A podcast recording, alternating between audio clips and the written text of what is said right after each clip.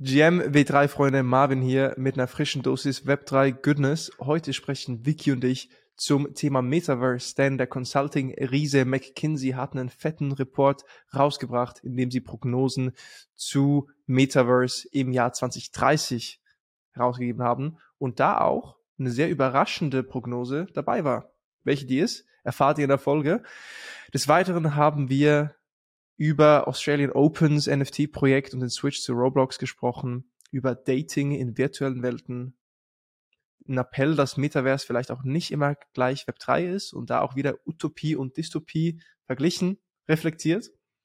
Und dann auch noch, klar, wir mussten es machen, Game of Thrones, NFTs besprochen. Und ich kann euch sagen, Vicky ist ausgerastet. Die war kein Fan.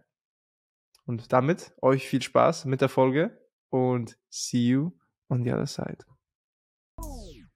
Ich habe hier heute diese Strategietag mit unserem Team und bei mir in der Wohnung und musste noch alle Tassen jetzt waschen in der Spülmaschine und ich habe nur noch so Mini-Tassen, jetzt trinke ich meinen Kaffee in so, in so Shot-Größe. Ich, ha ich habe mich da schon die ganze Zeit gefragt, ob das so ein neues 2023 New Year, New Me Ding ist, äh, die Dinge jetzt eben zu genießen und dann lieber kleinere Portionen zu nehmen.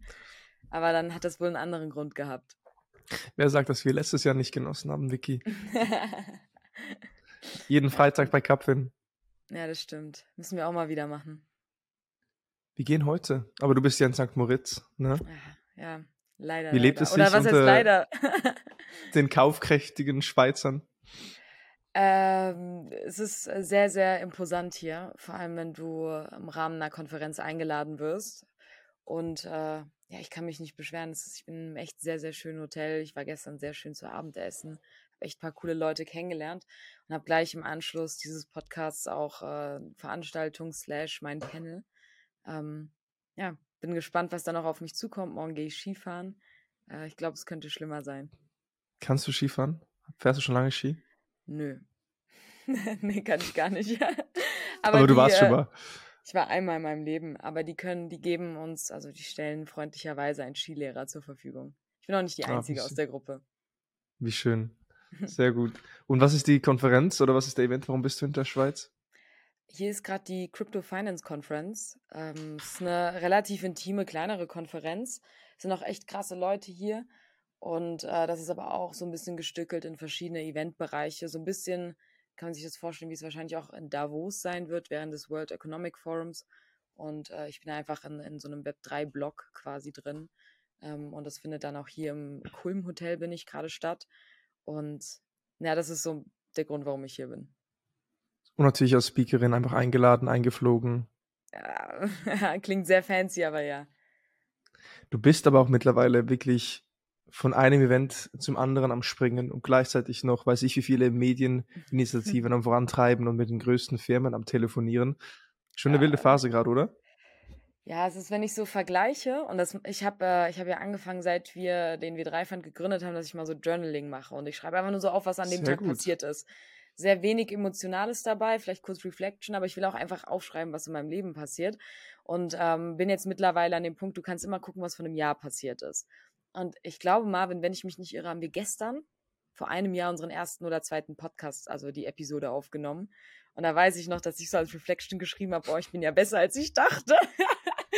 Wow. So. Wenn du so überlegst, was in dem Zeitpunkt alles passiert ist, also ich meine jetzt mal, ähm, klar, wir sind jetzt nicht ultra fame oder so, aber von einem Jahr hatte ja wirklich. Also Miki, du bist schon ultra fame. Also mich kennt man vielleicht nicht, noch nicht so krass in der Web3-Szene, aber ich hab an, die, an dir kommt man nicht mehr vorbei. Also unglaublich, ein Jahr ist es her. Ja, Da war eh nur kurz davor auch äh, der Fund, den ihr gelauncht hattet. mhm, genau, LinkedIn gerade erst gestartet. genau. Und jetzt guck dich an. Ja, das ist. Top das Voice. ist, äh, das, es, macht, es macht Spaß. Aber es ist ja auch schön, wenn man ein bisschen Mehrwert nach außen bringen kann. Ich lieb's. Sehr geil. Cool. Du hast Podcast angesprochen. Ein Jahr Podcast jetzt offiziell. War mir nicht bewusst oder hatte ich nicht mehr im Kopf. Aber ja, darauf machen wir einen Toast. Und auch einen Toast an alle, die zuhören. Herzlich willkommen. W3 Talk. Episode 61. Marvin, mein Name. Und mit mir dabei Victoria Klich, aka Wixchick 030, aka die NFT Queen in St. Moritz, aka sie fährt auch mal Ski, sofern ein Skilehrer sie auch dabei begleitet, aka Web3's Most Wanted LinkedIn Influencerin, aka LinkedIn Top Voice. Man kennt sie aus den größten Medienhäusern, gefeatured bei Focus, T3N und bald auch bei der Bild. Das war jetzt vielleicht zu weit hergeholt. Und damit starten wir auch rein. Wir haben wieder einige Agenda-Punkte für euch vorbereitet. Ein bisschen auch schon Einstieg gemacht mit dem, was du gerade treibst, Vicky. Wir kennen so ein bisschen Updates aus dem Fund-Update, aus dem wilden Web3-Leben direkt aus St. Moritz. Und du hast jetzt dann gleich auch einen Auftritt, Vicky. Auf der Bühne stehst du äh, wieder. Und meinst du, sie fragen dich heute, was denn wirklich auch dein Why ist? Ob du das nur machst, um NFTs zu flippen und äh, ja auch die, die Trendwelle zu reiten oder hast du da auch ein tiefgründigeres Why? Wir haben es letztes Mal ja ein bisschen angesprochen. Ja, genau. Schön, dass du es ansprichst. Es war ja auch so ein bisschen meine Hausaufgabe, äh, mir da Gedanken drum zu machen, die ich mir eher selbst gegeben habe. Und ich glaube nicht, dass proaktiv die Frage kommt, aber das musst du ja in allem, was du sagst und vor allem, was du stehst, äh, so ein bisschen zum Ausdruck bringen. Und mir ist das tatsächlich aufgefallen, als wir, ich war am Sonntag im Technikmuseum in Berlin, ähm, sehr zufällig, ehrlicherweise, und stand dann vor ähm, von, vor dem ersten richtigen Digitalrechner von Konrad Zuse, der Zuse Z3, das habe ich mir gemerkt, ähm, der 1938 erfunden wurde.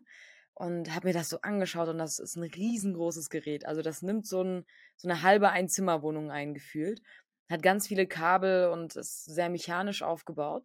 Und ich stand dann davor und dachte mir so, wow, das ist also einer der Anfänge von dem, womit wir jetzt gerade interagieren. Also wir sind hier gerade auf Riverside, wir sprechen über Blockchain und NFTs, wir posten auf Social Media, es gibt Amazon, es gibt Tesla, es sind so viele unglaublich starke Unternehmen und Projektideen aus irgendwie daraus entstanden. Also muss ja jetzt nicht zwangsläufig irgendwie darauf zurückführen, aber irgendwo muss es ja angefangen haben. Und äh, hat mich dann schon so zum Träumen gebracht und muss ehrlicherweise sagen, so ein ähnliches Gefühl habe ich auch in den Web3-Themen. Äh, wir sind auch gerade wahrscheinlich noch in irgendeiner, vielleicht jetzt nicht 1938, aber so in der Macintosh, Microsoft DOS, 80er, 90er Jahre Zeit. Wenn man das so aufs, aufs Web3 runterbricht, irgendwie funktioniert das auch alles, äh, vereinzelt für die Leute, die es brauchen, die es sich leisten können. Aber es ist noch nicht so, dass jeder zu Hause einen Rechner stehen hat ins Internet kann, sich äh, Instant Bücher oder whatever kaufen kann, sondern es ist halt gerade noch die Phase, in der herausgefunden wird, was darauf aufbaut. Und so diesen visionären Gedanken hatten wir, als wir ähm, 2021, also Anfang 2021 zum ersten Mal mit NFTs in Berührung kamen, dieses Feuer und dieses Visionäre hatten wir da auch. Also genau das, äh, dieses Gefühl. Und das ist auch so ein Stück weit mein Why. Ich sehe da irgendwas und ich bin da nicht alleine das macht so viel Sinn für mich. Darauf kann man so krass aufbauen, auch wenn wir noch nicht an dem Punkt sind, ähm, es an die breite Masse zu führen, will ich unbedingt, ist vielleicht auch einfach sehr persönlich egoistisch, an so einer technologischen Revolution teilhaben, weil ich es verstehe und weil ich den Drang habe, das dann auch besser zu machen. Ähm, dass das, also quasi Web 3 einer breiteren Masse zugänglich zu machen, was impliziert, dass die Produkte funktionieren, dass es einfach zu benutzen ist und äh, dass es äh, Businessmodelle sind, die nachhaltig sind, dass das so ein bisschen mein Why widerspiegelt. Das ist vielleicht ein bisschen weit hergeholt, aber ich glaube, das muss ein Why auch sein, ehrlicherweise, äh, dass man da so ein bisschen visionär nach vorne schaut und das ist, äh, ich denke mal, die Lösung für meine Hausaufgabe gewesen. Wunderbar, well done, Vicky. Ich denke, gerade im ersten Schritt beim Arbeiten des Whys ist gerade so ein kleiner Braindump, ein zwei Minuten Exkurs auf jeden Fall top ich denke, die nächste Challenge ist es dann, das nochmal auf einen Satz herunterzubrechen, wenn du ja, wirklich dann auch äh, deine LinkedIn-Headline überdenkst oder dich vorstellst auf der Bühne, so mit dem Einstieg. Aber ich finde es cool, den Vergleich Technikmuseum zu, zu heute und gerade dieses echte Erlebnis zu nehmen als Brücke, warum du eben selber auch jetzt dich in einer ähnlichen Situation wiederfindest. Das macht es für mich greifbar und macht es auch nahbar, weil du eben einen eine persönliche Erfahrung, die erst letztens stattgefunden hat, mit reingenommen hast. Also Feedback von meiner Seite finde ich cool, guter Einstieg. Museum hat sich sehr echt angefühlt. Ich glaube, dass du da wirklich auch intrinsisch motiviert bist. Hat sich seit 2021, wo du diese visionäre Idee hattest und gesehen hast, ey, Web 3, das wird die Zukunft prägen, ich will da dabei sein. Hat sich deine Sicht auf Web 3 und wie das die Zukunft prägen wird, seither weiterentwickelt, verändert? Ich meine, wir hatten ja jetzt ein schwieriges Jahr. Es gibt ein bisschen FAD, wenn man so möchte. Ne? Also, was nennt man das? Das ist Fear Spreading. Das ist ja ein bisschen FAD, gell? Das ist die 1 zu 1 Translation. Ich finde es auch ganz cool, der Binance, der Binance CEO hat ähm, jetzt gesagt, wenn FAT gespreadet wird auf Twitter, dann schreibt einfach nur die Zahl 4 rein. Als, als Tweet. Wenn auch immer Leute versuchen, Angst zu verbreiten. Und jetzt siehst du immer wieder mal einen Tweet von ihm mit der Zahl 4 und Millionen von Impressionen. Geil. Hä, wie geil. Sie, Ja, ich, ich hab's dir nochmal, ich dachte gerade, es ist ein Satz, aber es heißt der Fear, Uncertainty and Doubt. Also genau mm. das, was, was dir dann auch eigentlich immer geschürt wird, wenn man versucht, äh, FAT auszulösen. Aber ja, tatsächlich hast du recht, gab es im letzten Jahr ziemlich viel davon, teilweise auch begründet. Und hat sich jetzt deine Sicht, deine Bullishness hinsichtlich Web3 verändert? Sagst du irgendwie jetzt auch, wo der KI-AI-Boom da ist, dass sich hier nochmal deine Sicht, deine Prognose, deine Überzeugung verändert, angepasst hat? Oder sagst du immer noch mit der hm. gleichen Überzeugung, das ist es? Nee, ich, ich bin da eigentlich mal genauso überzeugt. Ich hinterfrage natürlich auch deutlich mehr. Äh, also sprich, äh, das sage ich ja öfter, wenn irgendwie so ein klassisches Play-to-Earn-Game jetzt kommt oder jemand sagt, äh, à la Logan Paul, das ist ein Spiel, mit dem du viel Geld verdienen kannst, dann gehen bei mir schon die Alarmglocken ein. Und bei vielen Projekten, die jetzt auch releasen, frage ich mich immer, ist das, macht das Sinn? Ist das, äh, bring, äh, bringt das einen Mehrwert? Muss man einfach, ist es ein Ponzi-Scheme natürlich auch? Klar. Aber nichtsdestotrotz ist, bin ich eigentlich fast noch bullischer als vorher, weil sich die ganze Landschaft dadurch ja auch diversifiziert hat. Also um den Sprung zu machen, ich habe äh, dazu auch einen LinkedIn-Post gemacht und habe es jetzt auch noch mal im vergangenen Newsletter so ein bisschen ausgezogen, was genau ich denn jetzt eigentlich vor allem in Anbetracht für 2023 spannend finde. Und wenn du vergleichst, hat es weniger mit Profile Picture und Traden zu tun, sondern wirklich mit, mit Co-Creation, mit Brands, die sich ausprobieren, Loyalty-Programme, Soulbound Tokens, ähm, mehr Gamified Experience im Metaverse, aber auch Wallet ID und On-Chain Identity. Das sind ja alles Sachen, über die hat man eher weniger vor zwei Jahren gesprochen und sind jetzt eigentlich viel klarer geworden, während das, worauf spekuliert worden ist, äh, nachgelassen hat. Okay, gute Prognose. Das heißt, äh, neue Bereiche, die jetzt im Vordergrund stehen. Und du bist nicht die Einzige, die eine Prognose abgegeben hat, Vicky, beziehungsweise die das auch zusammengefasst hat. Und zwar haben wir von McKinsey einen Report, einen Metaverse Report, der kürzlich herausgekommen ist, indem sie eben auch die verschiedenen Use Cases und Bereiche von Web3 und deren Potenzial zusammengefasst haben. Mhm. Kannst du uns da abholen zum Report, Vicky, was es damit auf sich hat und was so für dich die spannendsten Nuggets daraus waren? Ja, also spannend war überhaupt, dass es jetzt einen Report von McKinsey gab, die in einer Phase, in der alle oder viele sich fast schon einig waren, dass dieser Metaverse-Boom eher zu belächeln ist, zumindest jetzt gerade noch, äh, und es ja eher im vergangenen Jahr gefällt ist, trotz äh, Prognose, Metaverse, alle gehen jetzt ins Metaverse, dass sie halt sagen, ähm, das ist definitiv eine nicht zu unterschätzende, ich sag mal, Plattform, Schrägstrich Macht, die sich da ausbreitet und äh, sagen voraus, dass das Metaverse äh, einen Mehrwert, also eine Value von ähm, 5 Trillionen US-Dollar bis 2030 äh, schaffen kann. Ich glaube, das sind aber, wenn ich mir überlege, Trillion sind ja Milliarden in, in äh, oder Billionen im deutschsprachigen Raum. Ich glaube Billionen, ne? Sorry, ich äh, habe das vorher gar nicht Billion, sind Milliarden, Nein, aber hier steht sogar Trillion. Trillion. Ja, ja, krass. Trillion sind aber Billionen. Das muss eine Billion oder? sein. Ja, was ja. was ja richtig abgefuckt ist äh, dass sie das bis 2030 vorhersagen. Und interessanterweise, wenn man, äh, ich habe das aus, ich habe die Zusammenfassung aus einem äh, Cointelegraph-Artikel, äh, dass sie halt sagen, okay, gerade 2022 0,2 bis 0,3 Billionen, was ja auch eigentlich schon voll krass ist. Und ähm, 2030 4 bis 5, aber die Consumer Use Cases, die sie als High Potential äh, einstufen. Da, davon gibt es tatsächlich nur eine und das ist E-Commerce. Das ist nicht mal Gaming, das ist nicht mal irgendwie Live Entertainment. Die haben eher den, den Medium bis High ähm, Stempel aufgedrückt bekommen. Das, worin sie eben am meisten Value sehen, ist Thema E-Commerce und äh, einfach wahrscheinlich eine neue Experience, Sachen zu kaufen, mit Produkten zu interagieren, Kaufentscheidungen mm. zu treffen. Das, was zwar auch immer mitschwingt, warum positioniert sich denn Walmart oder ein HM oder whatever in, in einem Roblox? Ähm, auch wenn du da gerade jetzt nicht deine T-Shirts nach Hause bestellen kannst oder deine Produkte, die du für zu Hause brauchst, interagierst du zumindest schon mal sehr gamified mit der Marke und vielleicht ist das der erste Schritt, um auszuprobieren, wie das funktioniert. Und aus diesen Experiences machst du langfristig halt irgendwie eine E-Commerce Experience. Ist jetzt nur meine Grundannahme. Ich weiß nicht, wo dann die Brücke letzten Endes stattfinden kann. Äh, Finde es aber total interessant, dass die auf Basis von ihrer Research irgendwie darauf gekommen sind. Überrascht mich auch. Also klar, Trading ist immer so einer der treibenden Pillar, wenn es um, um Wirtschaft geht.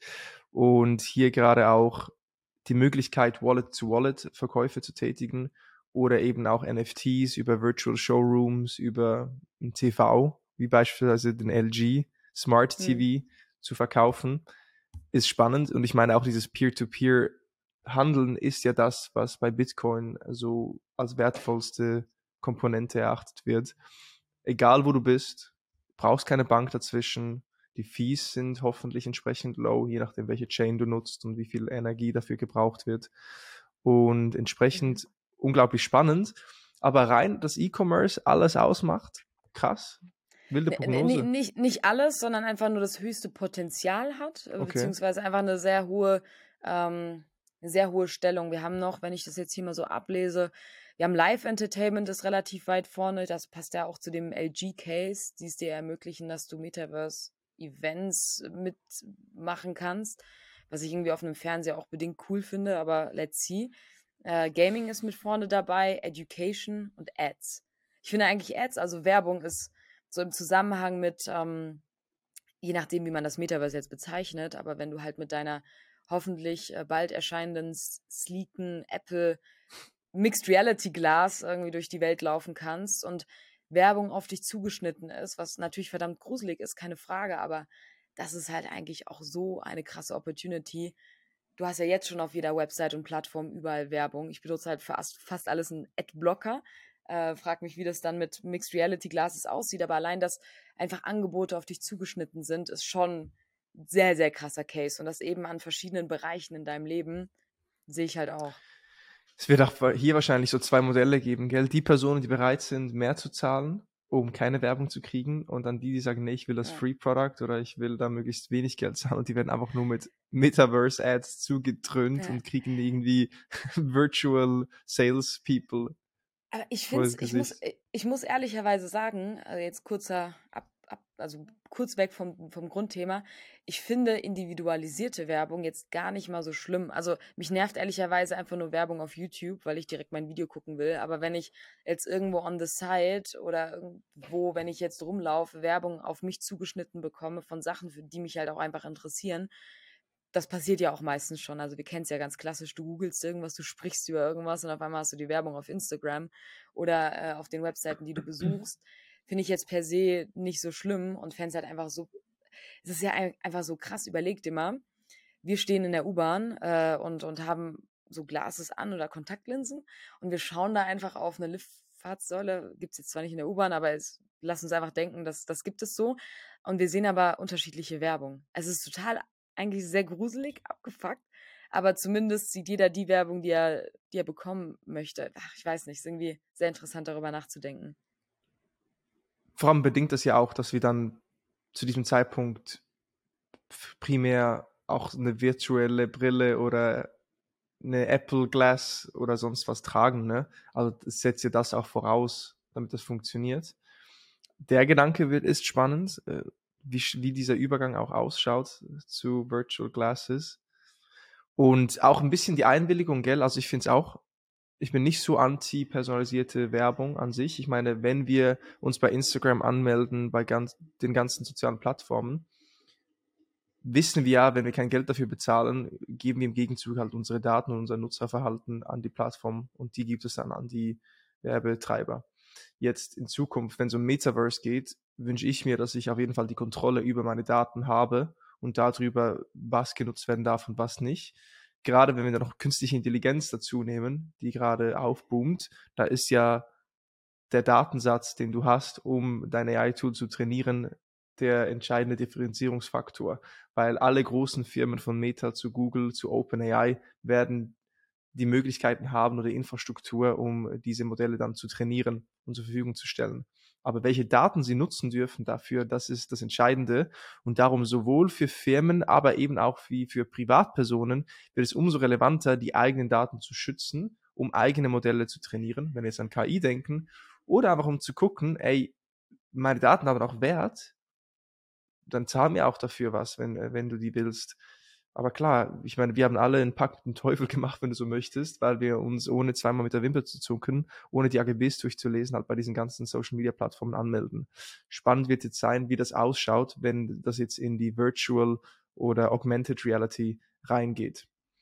Ähm, und eine Sache ist mir auch noch aufgefallen. Ich habe immer von Web3 Report gesprochen, aber ich lese hier gar nicht Web3, es geht um Metaverse. Das heißt, das bedingt ja gar nicht zwingend, dass hier Web3 ne, oder dieser dezentrale Ansatz und Krypto dabei ist.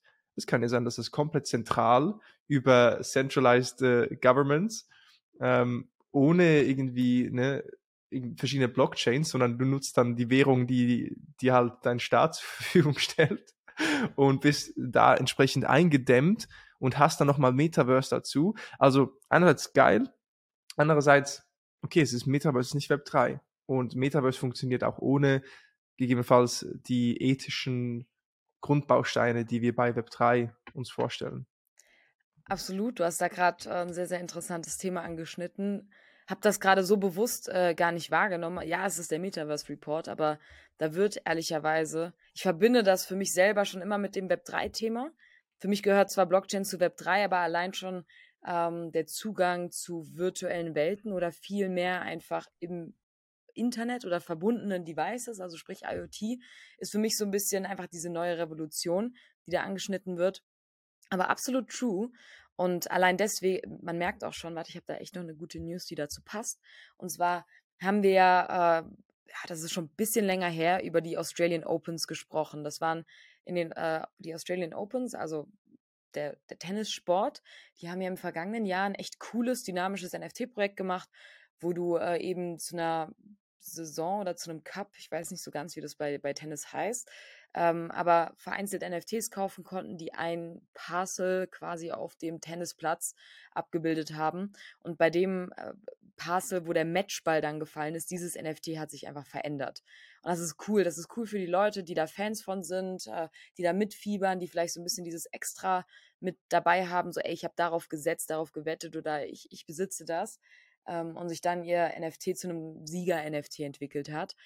Die hatten im selben Zuge auch ein Headquarter im Decentraland und ähm, haben tatsächlich jetzt gerade ähm, auf Roblox geswitcht und äh, ihr quasi ihr, ihr Headquarter in Decentraland aufgegeben, weil einfach die, ähm, ich sag mal, die UX, UI auf Roblox viel angenehmer ist. Also es ist angenehmer für die Community, diese Plattform zu benutzen und äh, finden es aber, und das hat der, der CEO ähm, gesagt, schade, dass Roblox gerade noch nicht irgendwie offen genug ist, NFTs und Blockchains zu integrieren. Sie hätten es sehr gerne, muss man dazu sagen. Also es geht denen schon irgendwie darum, auch diese virtuellen Welten mit Blockchain-Technologie zu verbinden, um eben genau diese Vorteile von, du besitzt die Assets wirklich und du kannst sie irgendwie mitnehmen auf andere Plattformen oder in deiner Wallet irgendwie noch anders mit, mit Plattformen interagieren, dass es das nicht gibt. Aber du hast halt einfach in Decentraland nicht dieselbe Reach, die du jetzt auf einer Plattform wie Roblox hast, wo du über 200 Millionen äh, Monthly Active Users hast. Äh, also sind die quasi aus genau diesem Grund rüber geswitcht, äh, wegen, wegen der Community. Crazy, also sie haben sich für User Experience und Community, also Anzahl an Nutzer entschieden und gegen, sagen wir jetzt mal, vielleicht den Web3-Ansatz. Was ja. eben auch darauf einzahlt, Metaverse ain't Web3. Aber spannend, okay. Und Roblox, da gibt es auch keine News, ob die geplant haben, irgendwie auch Krypto, Blockchain anzuwenden. Vorerst ist das geschl ein geschlossenes Ökosystem. Ja, es ist vorerst geschlossen. Ich meine, also es, die werden schon intern wissen, dass das ein relevantes Thema ist. Da bin ich mir auch zu 100 Prozent sicher. Haben sie aber vorerst, ich habe es auch in dem Artikel gelesen, ich müsste jetzt die genaue Stelle nur nochmal suchen, äh, vorerst abgesagt. Äh, macht auch Sinn. Also ich glaube, wenn du so eine immens hohe Userbase hast und da vor allem auch äh, jüngere Leute mit dabei sind, brauchst du schon eine durchdachte Strategie, um auf dieses Web3-Thema zu switchen. Und ich glaube, das hängt auch viel damit zusammen, wie stark es reguliert ist und äh, wie vor allem einfach junge Leute das nutzen können. Ich will jetzt nicht sagen, irgendwie die Blockchain ist ein gefährliches, eine gefährliche, ein gefährliches Layer, ähm, aber ich weiß auch nicht, wie schlau es ist, da Kids drauf zu lassen, die vielleicht einfach sehr wahllos ihre Wallets überall anschließen. Ähm, oder ob man daraus erstmal irgendwie was sehr Zentralisiertes baut, geht ja auch. Kann mir aber vorstellen, dass der Grundgedanke da auf jeden Fall schon bei den Teams mitschwirrt. Und äh, diejenigen, die halt schon auf den Plattformen sind, da wahrscheinlich auch als erstes mit davon profitieren. Aber bei den US Open NFTs dazumals, Mhm. Das waren ja wahrscheinlich nicht primär Kids, die die NFTs gekauft haben. Das war doch nicht eine Community, die der Community von Roblox entspricht. Nein, nein, nein, nein, nein. Bei den, bei den äh, Australian Opens nicht, aber ich meine, Roblox an sich, die meisten, die ja trotzdem immer noch da drauf sind, also ein Großteil dieser Monthly Active User sind einfach Jüngere.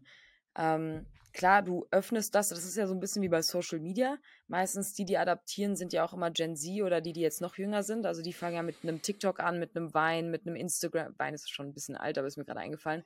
Die, das sind ja, also so auf Instagram und alle neuen sozialen Plattformen, wie Real, Snapchat, das sind ja eigentlich eher Jüngere, die zuerst aufspringen und ältere Generationen oder ich will das gar nicht so krass differenzieren, aber das sind dann die, die dann darauf einspringen.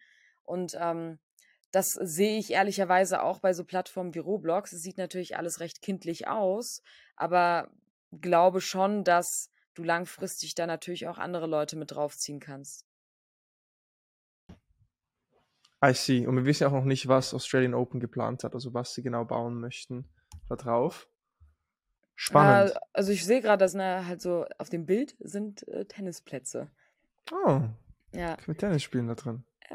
wie auch immer das aussehen mag. Aber ja, ist ja ein, äh, based on Minigames auch, also why not? Cool, okay. Ein Thema noch, weil eben diese Use Cases mega interessant sind.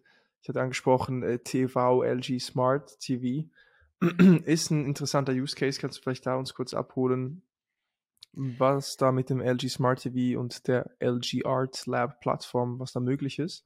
Ja, ähm, die haben interessanterweise so ein NFT-Marktplatzprojekt schon mal gemacht. Ähm, also haben da irgendwie ihre eigene Wallet erstellt und du konntest damals äh, schon, was heißt damals, letztes Jahr, ähm, NFT-Trading auf den TVs machen, was ich, ich hoffe, man hat da irgendwie eine coole Fernbedienung, wie auch immer das aussehen mag. Ähm, ging schon und das ist komischerweise auf der Hedera Blockchain, das, nee, das ist keine Blockchain, das ist ein Hashgraph, ähm, passiert. Und jetzt sind sie aber zurück mit einem mit einem etwas anderen Projekt.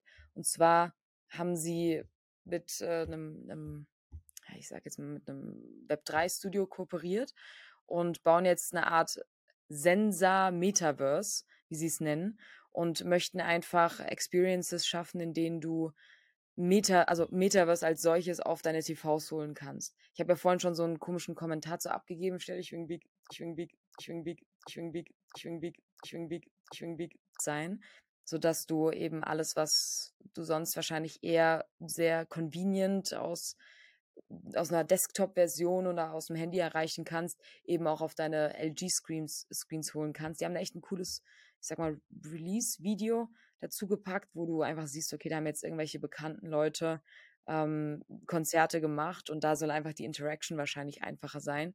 Sie wollen auch eine so Social-Plattform bauen da drauf, die äh, basierend auf User-Generated generated Content ist. Stelle ich mir auch sehr interessant vor, bin, bin sehr gespannt.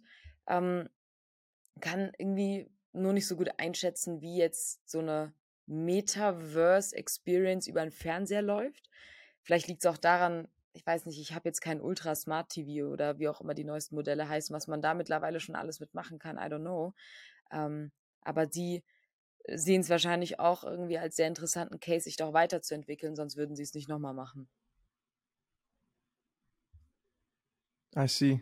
Mehr gibt's Okay, ich muss nicht. Ja. ja, ich muss auch gestehen, ich, ich habe dich gerade nicht wirklich gut verstanden. Bei mir hat es immer wieder alles im Loop äh, ge geklungen in meinen Kopfhörern. Aber ich glaube, Recording an sich ist geschützt. Auf jeden Fall muss spannend sein. Ich werde das im Nachgang nochmal anhören, was Ja. du gerade gesagt hast zu LG Perfekt, Smart TV. perfekt, perfekt. Und jetzt äh, Abschlussfrage zum Report. Gibt es noch was, ein Thema, ein Learning aus dem Report oder ein Use Case in dem Zusammenhang, den du als spannend erachtest oder Ja, teilen möchtest? eine letzte Sache, die ich random gehighlightet fand, äh, wurde sie aber tatsächlich in der Zusammenfassung. Ähm, Dating in Virtual Worlds. Also offensichtlich hat äh, McKinsey da auch eine Umfrage gemacht und äh, es seien wohl ein Drittel der befragten Singles daran interessiert, Dating in virtuelle Welten zu bringen. Wie auch immer das aussehen mag, ähm, sehen aber viele auch als Potenzial für die Metaverse-Technologie. Also sprich irgendwie das Tinder oder wie auch immer die ganzen Plattformen heißen der Welt nicht mehr nur auf äh, Smartphone zu benutzen, sondern es wirklich auch ins Metaverse auf ein neues Level zu bringen. Dates im Wow. Metaverse, stell dir das mal vor. Kannst du dir das vorstellen? Nee.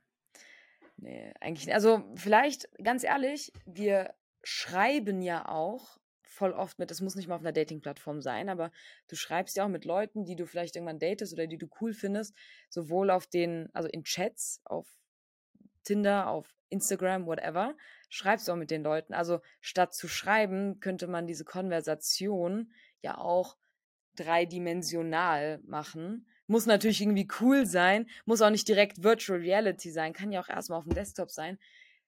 Ich kann es mir natürlich jetzt nicht vorstellen, ich glaube aber, dass es langfristig natürlich auch ein neues Level annehmen wird, das wir jetzt gerade noch nicht wahrhaben wollen, weil die Technologie noch nicht so weit ist, als dass wir sagen, ja, das ist besser im Metaverse als über WhatsApp oder Tinder-Chats. Ja, also klingt surreal und hey, man hat die Lösung. Ob du dann auftrittst im, im Date mit einem virtuellen Avatar, der ein bisschen trainierter ausschaut, als du wirklich bist, oder Ja, wie das dann ah, genau das, genau, das ist ja auch nochmal ein Thema. Es muss ja nicht mal, und das ist so gruselig, muss ja nicht mal ein echter Mensch sein. Wenn irgendwann die AI so gut funktioniert, kannst du ja auch, das ist jetzt sehr Science-Fiction-wise, ähm, kannst ja auch einfach virtuelle Influencer oder virtuelle Persönlichkeiten daten. Kannst du dir das vorstellen? Also jetzt mal abgesehen davon, dass du eine Freundin hast. Also weißt du jetzt einfach zu sagen, nein, wenn es dann so weit ist und die Technologie stimmt. Es klingt halt, weißt du, das Problem, was ich hier sehe, weil ich mich sehr damit beschäftige, auch ein glückliches, erfülltes Leben zu leben, Tag für Tag, mit großen Ambitionen dennoch, ist halt, dass du viele Challenges umgehst und eigentlich direkt das bekommst, was normalerweise unglaublich viel Arbeit kosten würde oder auch was irgendwie ne, von deiner Seite bedeutet, du musst äh, Challenges überwinden, du musst fitter werden, du, du musst besser drin werden, mit Leuten zu kommunizieren und irgendwie das, das Spiel des Lebens spielen. Und wenn wir jetzt über Technologie irgendwie den Leuten alles schon an die Hand geben, sie können ihre Traumfrau daten, sie können äh, die Welt bereisen, aber alles, was sie machen müssen, ist in eine virtuelle Welt einzutauchen, dann geht's schon immer mehr in die Richtung von diesem Wall-E-Film, Hm. wo halt die Menschen wirklich nur noch so einem, äh, mit, mit an so einer, wie nennt man das, so eine Maschine angehängt, das Essen in, in in das System reinbekommen und auch nur noch in der virtuellen Welt leben. Das ist jetzt sehr dystopisch wieder, aber darum sehe ich auch so Dinge, die mega cool klingen, auch als, also okay, spaßig, aber werde ich dazu darüber, darüber auch faul im echten Leben halt auch aus mir rauszukommen und Resistenz zu überwinden. Das ist so ein Gedanke, der, der bei mir jetzt äh, aufgekommen ist. Und ja, um vielleicht dieses Metaverse-Thema abzuschließen, einen Übergang zu machen in ein äh, sehr lustiges NFT-Projekt, Mhm. was ihr vielleicht auch schon mitbekommen habt. Aber auch nochmal so von meiner Seite auch das, äh, ich will das wirklich hervorheben. Metaverse ist nicht gleich Web 3 und mh, wir setzen uns ja für eine dezentrale Zukunft ein, wo jeder seine eigenen Keys hält. Bankless sagt ja on a mission for humans to become bankless, weil du keinen Mittelmann mehr brauchst, weil du selber sehr frei entscheidest, was du machst mit deinen Funds, weil du sehr frei auch handeln kannst, Wert generieren kannst. Und Metaverse kann auch in die komplett gegengesetzte Richtung gehen. Und ich glaube, das auch ein bisschen kritisch zu be betrachten, zu reflektieren ähm, und gleichzeitig aber auch die geilen Use Cases, Entwicklungen zu kommentieren, denke ich, das ist unglaublich wichtig. Und es wird echt spannend. Also die Zeit, die uns zukommt, es geht einiges. Frankreich setzt sich ja jetzt auch äh, immer mehr in Richtung Web 3 ein, beziehungsweise, ich weiß nicht, ob du das mitbekommen hast, aber mit äh, die einflussreichsten Web 3 Gründer aus Frankreich, unter anderem der Sorare Gründer, haben, glaube ich, einen offenen Appell gemacht an die Regierung, hey, das ist unsere Chance, als Nation ja. jetzt wieder eine Vorreiterstellung, eine Pionierstellung einzunehmen. Und äh, Macron hat sich ja auch getroffen, also der Präsident von Frankreich, mit eben unter anderem dem Sorare Gründer. Und es sind ja verschiedenste Nationen, die verschiedene vielleicht auch Visionen für die Zukunft haben. Und jetzt zu sehen, wie sich das entwickelt, wie gewisse vielleicht mehr Web 3 auch wirklich annehmen und sagen, hey, wir sind ein Ort, wo du dich frei entfalten kannst, ganz nach Bankless Approach. Und dann gibt es andere Nationen, die sagen, nee, nee, nee, nee, wir haben eine zentralisierte Währung ähm, und äh, das Metaverse hier wird kontrolliert von ein, zwei Firmen. Ich bin gespannt. Und darum umso geiler, dass wir jetzt so, so Reports haben und auch immer mehr und mehr News, die wir dann eben auch hier diskutieren können. Aber ja, ja aber Metaverse ist nicht gleich Web 3 und es gibt Pros und Cons, es gibt Utopie, Dystopie und dann halt die, die Realität, wie sie ist. Absolut, sehe ich auch so. Ich finde es auch gut, dass du es nochmal hervorgehoben hast. Wir müssen uns ja auch angewöhnen, einfach Sachen kritischer zu hinterfragen. Und sehe es ja auch ehrlicherweise als gruselig. Wir sind ja sowieso schon irgendwie di digital vernetzt äh, und man weiß so viel über uns. Und ab dem Zeitpunkt, wo sich der Großteil unseres Lebens in eine zentrale oder zentralisierte digitale Welt hineinbegebt, ist ja noch viel, viel mehr von dem, was wir machen, einfach datenbasierend zugänglich für äh, eine Handvoll Unternehmen, Monopol von Leuten, whatever. Ähm, deswegen bin ich gespannt, wie das Metaverse-Thema im Zusammenhang mit Web3 dann letzten Endes auch angenommen wird.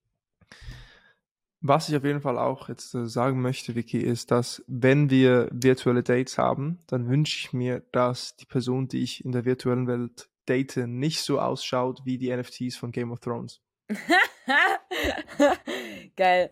Äh, sehr, sehr schöner Übergang. Ich, das ist auch etwas, das ist so etwas, das weißt du ja vorher nicht. Ich weiß, dass wir sowohl im Newsletter als auch im Podcast, äh, wir haben da, ähm, na, wer steckt dahinter? Warner Brothers. Äh, dass wir die ja gelobt haben, oh krass, zwei Banger in, in zwei Wochen gefühlt. Einmal Game of Thrones und einmal Herr der Ringe, war das, glaube ich. Ähm, und jetzt sind die NFTs für Game of Thrones rausgekommen. Äh, ey, Mann, das, ich muss ehrlicherweise sagen, das regt mich mittlerweile einfach so krass auf, dass keiner einfach zu wissen scheint, wie man sowas macht. Das kann mir doch keiner erzählen. Da steckt ein Milliardenunternehmen dahinter. Ähm, und die releasen NFTs mit einem Artist, mit einem Studio. Und dann sehen die NFTs einfach richtig kacke aus. Ich, ey, es geht nicht in meinen Kopf rein. Bei der Technologie, die du heutzutage hast, und bei dem Ruf, den du auch zu verlieren hast, klar, ich kann mir vorstellen, dass das gar nicht so viele Leute abseits der NFT- und Web3-Bubble mitbekommen haben. Aber nichtsdestotrotz, was machen die denn da? Also nur mal so ein bisschen Kontext zu geben. Äh, es gibt so viele geile Memes dazu. Ähm, und ich würde auch jedem empfehlen, sich das einfach mal ganz kurz selber anzuschauen oder im letzten Newsletter auszuchecken. Ähm, also Game of Thrones wollte ja ihre Geschichte auf der Blockchain weiterleben lassen und eine Fangemeinde ähm, die Möglichkeit geben, einfach so das Königreich weiter zu gestalten, Community zu aktivieren, ähm, Momente der Serie irgendwie nochmal aufleben zu lassen und einfach Charaktere nochmal in so eine Gamified Experience reinzubringen. Klingt ja erstmal ganz cool für all die Leute, die äh, keinen Bock haben, dass es endet und haben dann so verschiedene Boxen verkauft. Äh, und in diesen Boxen waren halt Sachen drin wie Storykarten, Avatare, Ressourcekarten, äh, was du dann wahrscheinlich erstmal für eine sehr 2D-orientierte Spielweise nutzen kannst. Wer weiß, langfristig vielleicht auch in 3D-virtuellen Welten. Und ähm, da hat, glaube ich, eine Originalbox jetzt 150 Dollar umgerechnet bekommen. Der Floorpreis ist gerade bei 93, was ich immer noch verdammt hoch finde für das, was es letzten Endes war. Und ähm, ja, der Release war sowieso schon recht holprig, auch über Nifties. Das ist eine Plattform oder ein Marktplatz, die irgendwie voll viele so Medienmarken auch benutzen. Also zum Beispiel Matrix hat das auch über Nifties gemacht und das wurde über die Palm-Blockchain gemintet. Es ist so eine, Ethereum-kompatible Sidechain, aber ist zumindest mit Ethereum verbunden. Ähm, und die sehen einfach komplett bescheuert aus. Äh, du siehst halt einfach, also da habe ich jetzt schon Bilder gesehen, dass Teil dieser Ressourcenkarten auch wieder Stockfotos waren, also irgendwelche Textilien einfach von ähm, Adobe Images oder halt einfach Stock, wo sich ja offensichtlich keiner die Mühe gemacht hat, intern nochmal Design für so eine individuelle Welt zu entwickeln. Dann die Avatare, die du in diesen Hero Cards hast, die haben teilweise, da ist jetzt wirklich das Meme immer mit, die haben so übertrieben große Hände mit so voll langen Nägeln und die greifen nicht mal richtig den Stock, der da eigentlich nochmal dazwischen ist oder den Speer. Und es sieht halt einfach komplett bescheuert aus. Es sieht aus wie eins dieser Spiele, die ich als Kind immer mit meiner Schwester gespielt habe. Dieses, äh, irgendwelche, wo du so, wie heißt es? Äh, Age of Empires oder sowas. Also auch so richtig alte Sachen, die aber halt im 2000er-Stil waren und genauso sieht es halt auch aus. Und ich finde es einfach unglaublich peinlich, sowas zu releasen, das vorher nicht zu checken und äh, irgendwie dann auch noch dahinter zu stehen, dass wir irgendwie mit einem Studio hier arbeiten und das groß anzuteasern und damit auch noch Geld zu machen. Also ich habe mir jetzt noch kein Statement durchgelesen, sofern es eins gibt, aber ich finde es halt wirklich eine, eine Frechheit und es nervt mich, weil bei Donald Trump hatten wir sowas auch, das überrascht mich jetzt nicht, aber dann auch so ein Logan Paul, äh, über den wir jetzt auch schon in der vergangenen Podcast-Episode sehr intensiv gerantet haben, die machen halt, das sind so in, influential people oder Brands, die versprechen so viel und da kommt so ein Müll bei raus. Das nervt mich einfach. Mann, siehst du, man hört es ja raus, ich bin einfach total genervt davon. Ich weiß jetzt auch mittlerweile gar nicht, so, wenn wir jetzt über einen Porsche NFT reden oder über den nächsten Adidas NFT. Ich habe keinen Bock, dass wenn wir jetzt wieder sowas anpreisen und sagen, ey toll, diese Brand ist jetzt auch im Web 3, dass halt so ein Müll bei rauskommt. So, jetzt habe ich genug gerantet. Also vielleicht war das ja auch äh, Teil ihrer Marketing-Masterplans, wo sie gesagt haben, ey, lass uns richtig hässliche Avatare bauen und dann berichten da alle drüber, weil kaufen tut's eh jeder und Sold Out war ja der Drop auch. Was passiert jetzt? Also was ist, gibt's eine Roadmap? Also gibt's jetzt ein Spiel, was sie draus machen? Irgendwie World of Warcraft, aber Game of Thrones Style oder was kommt da als nächstes? Das war so ein bisschen die Intention, da eigentlich so ein Virtual Realm, also so ein Königreich daraus zu bauen. Ähm, ist jetzt aber in der Stufe noch nicht passiert. Also gestand jetzt sind es einfach irgendwie Karten und du kannst da noch nicht so viel mitmachen. Ist in den meisten ersten Iterationen so. Würde mich auch überraschen, wenn du, ich meine, wann haben die das announced? Vor äh, Ende letzten Quartals oder so. Was willst denn du da bauen? Also es wird dann wahrscheinlich eher so ein interaktives Desktop Browser-basiertes Game werden, was aber noch nicht so Open World Style-mäßig aufgebaut ist, weil du dafür auch einfach deutlich mehr ähm, Ressourcen brauchst, um sowas aufzubauen. Okay, das heißt, vielleicht gibt es noch mal eine Kurve. Vorerst nicht so schöne Avatare, nicht so schöne Headlines. Und ja, wieder ein ernüchterndes Projekt auf den ersten Blick zumindest. Du steigst nicht ein? Nee.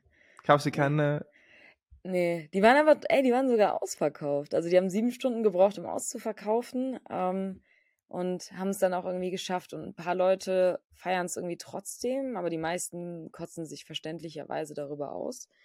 Und äh, ja, es ist, nee, feiere ich nicht. Muss ich jetzt auch immer hinterfragen, wenn, wenn sowas passiert. Ich hoffe einfach nur, weil das wirft ja auch immer so ein schlechtes Licht äh, auf diese ganze Technologie. Und das ist vielleicht auch der Grund, warum viele auch erstmal im Web 2 anfangen, weil sie sich denken, okay, das ist, da ist sehr oft das Toolset schon gegeben. Es ist einfacher, du musst dich nicht mit Smart Contract und Backend beschäftigen, um einen einwandfreien Minting-Prozess zu starten. Und du musst dir nicht irgendwie über Interface und Tokenomics im gleichen Sinne Gedanken machen, sondern du nimmst dir beispielsweise in einem Fortnite, Minecraft oder Roblox erstmal die Tools, die da sind ähm, und baust wirklich erstmal eine Experience, die funktioniert und gehst vielleicht im nächsten Schritt auf NFTs. Ähm, aber ja, haben wir uns da auch einfach zu früh gefreut. Okay, let's wait and see. Vicky, gibt's, wollen wir noch ein paar Headlines einfach kurz durchführen? Also irgendwie aus dem Newsletter, gibt es noch ein Thema, was dir unter den Fingern brennt, was wir ich, noch mitnehmen sollten heute? Mhm, also es brennt mir nichts unter den Fingern. Es ist nur eine Sache, die ich, die mir aufgefallen ist in den letzten zwei Tagen an News, ähm, dass auf einmal wieder so über Blockchains gesprochen wird. Also sprich, du kannst jetzt äh, Shopify NFTs äh, mit Avalanche verbinden. Super random. ähm, woher die jetzt, also AWS hat eben mit, nicht Avalanche, doch, Entschuldigung, ich habe mich gerade vertauscht. Es war Shopify, aber es war auch AWS. Also, dass Avalanche auf einmal jetzt irgendwie in einer Woche zwei Partnerschaften abgeschlossen hat oder zwei Möglichkeiten, über sehr, sehr große Web2-Player mit ihrer Blockchain zu interagieren. Dann haben wir nochmal News zu Google Notes und äh, ähm, für Solana. Und, das habe ich aber noch nicht gelesen, deswegen kann ich noch nichts dazu sagen, dass äh, Microsoft äh, sich doch sehr, sehr stark für Ethereum zu interessieren scheint. Aber das ist in einem Podcast, habe ich jetzt gerade gesehen, den ich mir noch nicht angehört habe, der aber bei uns gerade intern geteilt worden ist. Also, dass sich trotzdem, und das ist ja das Schöne, das hoffen wir auch immer, dass sich äh, sehr, sehr relevante Player aus dem Bereich ähm, mit der Blockchain-Technologie auch als Infrastruktur auseinandersetzen. Ob das immer gut oder schlecht ist, ist immer, hm, weiß man ja nicht bei so großen zentralen Playern. Aber dass Leute eben auf verschiedene Chains auch schauen, was ich irgendwie ganz cool finde, äh, macht mich dann doch immer so ein bisschen mehr bullish. Gibt es da mehr Infos? Microsoft Ethereum? Also ich habe da nur gehört, Microsoft will jetzt einen fetten Stake nochmal in OpenAI kaufen und da 10 Ja, das habe ich, auch gehört. Die wollen das doch, äh, wollen die nicht irgendwie ChatGPT in Bing einfließen lassen? Das hieß es genau, dass ja. sie jetzt eine AI-powered Suchmaschine bauen. Das und schon, Google den Kampf ansagen. Das, das, das ist so heftig. Wenn das klappt, dann fresse ich einen Besen. Also sorry, dass ich das jetzt so sage, aber Bing ist ja so eine Suchmaschine, die benutzt man ja überhaupt nicht. Ähm, und wenn das mit dem Chat-GPT-Hype klappt, dann das ist sehr krass. Ansonsten, nee, also wie gesagt, das sind Headlines, die ich jetzt einfach mal in den Raum geworfen habe. Da kann man sich vielleicht selber noch mal ein bisschen Stück weit besser informieren. Ich habe die News einfach noch nicht gelesen und kann dementsprechend kaum Aussagen treffen. Ich habe nur die Headlines bei uns. Wir haben so eine interne äh, Slack-Gruppe, wo wir eben täglich immer Artikel und News und Videos und Tweets sammeln, die relevant für Podcast-Newsletter sind. Ähm, habe das aber erst heute Morgen gelesen, äh, beziehungsweise reingeschickt bekommen, sodass ich mich noch nicht darauf im Rahmen des Podcasts vorbereiten konnte. Easy. Es ist eine wilde Zeit. Ich habe gerade noch mal einen Artikel überflogen von New York Times zu OpenAI Microsoft. Und ja, macht, glaube ich, auch keinen Sinn, jetzt hier zu tief einzusteigen in Themen, die wir selbst noch nicht analysiert haben. Mhm. Aber es ist eine spannende Woche, es ist eine spannende Zeit und es macht Spaß. Also das Jahr fängt wild an. Ich glaube, aus Werk 3 Sicht ist es auch viel Energie ist da und ihr macht weiter, ihr pusht weiter, du pushst weiter, Wiki W3 Hub nimmt Formen an. Newsletter hast du schon erwähnt. Hast du, hast du eigentlich schon die Ad gedroppt? Wie, wie kann man den Newsletter abonnieren, den du ja auch fleißig jede Woche selbst schreibst? Wiki, richtig oh, eine Contentmaschine. Oh, äh, jetzt noch ein bisschen Werbung hier reinpacken. Ja klar, das am liebsten über. Sie hat mich bestimmt nicht gezwungen, by the way, vor, vor, vor dem Podcast. Niemals. Äh, man kann es, äh, wenn man es sich richtig einfach machen will, über w3.fund einfach auf Newsletter klicken. Ansonsten haben wir noch die äh, noch nicht so sleeke Domain w3-news.beehive.com. Äh, aber ich würde es am meisten, bevor es zu kompliziert wird, immer über unsere Website probieren. Und ansonsten posten wir auch über unsere Socials immer, also vor allem auf LinkedIn, ähm, aktuelle Auszüge aus dem Newsletter und verweisen darauf. Und das kann man dann natürlich auch nochmal auschecken.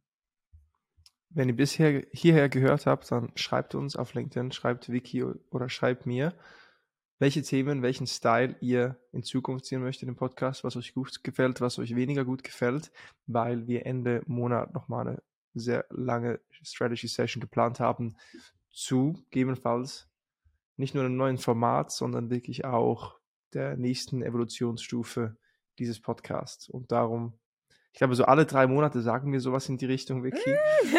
Mit der, gebt uns Feedback, wir wollen hier wieder was updaten. Ja. Wir hatten mal eine Phase, da haben wir immer diese Rapid Fires noch gemacht, jetzt sind wir wieder mehr im Freestyle-Modus seit ja. so zwei Monaten. Ende dieses Monats geht es wirklich auch um das Thema Rebranding und wie wir uns für die Zukunft positionieren, welche Themen wir priorisieren. Und da ist natürlich auch euer Feedback wirklich entscheidend, weil uns jetzt schon ein Jahr begleitet und mittlerweile doch auch drei bis 500 Leute hier jede Woche dabei sind, was schon eine stolze Hausnummer ist. Und ja, man, macht Spaß. Ja. Let's keep it going. Ja, machen wir einen Rap? Wir machen einen Rap. Ab. wir machen einen Rap ab, Cool. Ja. GG, Vicky. GG Marvin. Grüße gehen raus in die Schweiz, in die Heimat. Mm. Gute Speech gleich. Ja, was ist äh, der Claim? Was, worum geht's? Was ist der Titel? Ähm, es geht äh, um, ich sag mal, NFT und Metaverse als Virtual Currencies für die Zukunft. Also sprich auch Richtung Tokenisierung, ähm, wie wir uns in diesen Welten bewegen werden, was dann letzten Endes auch eine Zahlungsmethode sein wird. Also Stichwort auch, äh, wenn du über DAOs nachdenkst, wie du da incentiviert wirst zu arbeiten und wie wir einfach Digital Assets für uns sehen. Das ist so ein bisschen der, der Panel-Overview. Cool. Alright, dann bin ich gespannt auf das Update danach. Mhm. Und in diesem Sinne, alles Gute. Bis zur nächsten Folge.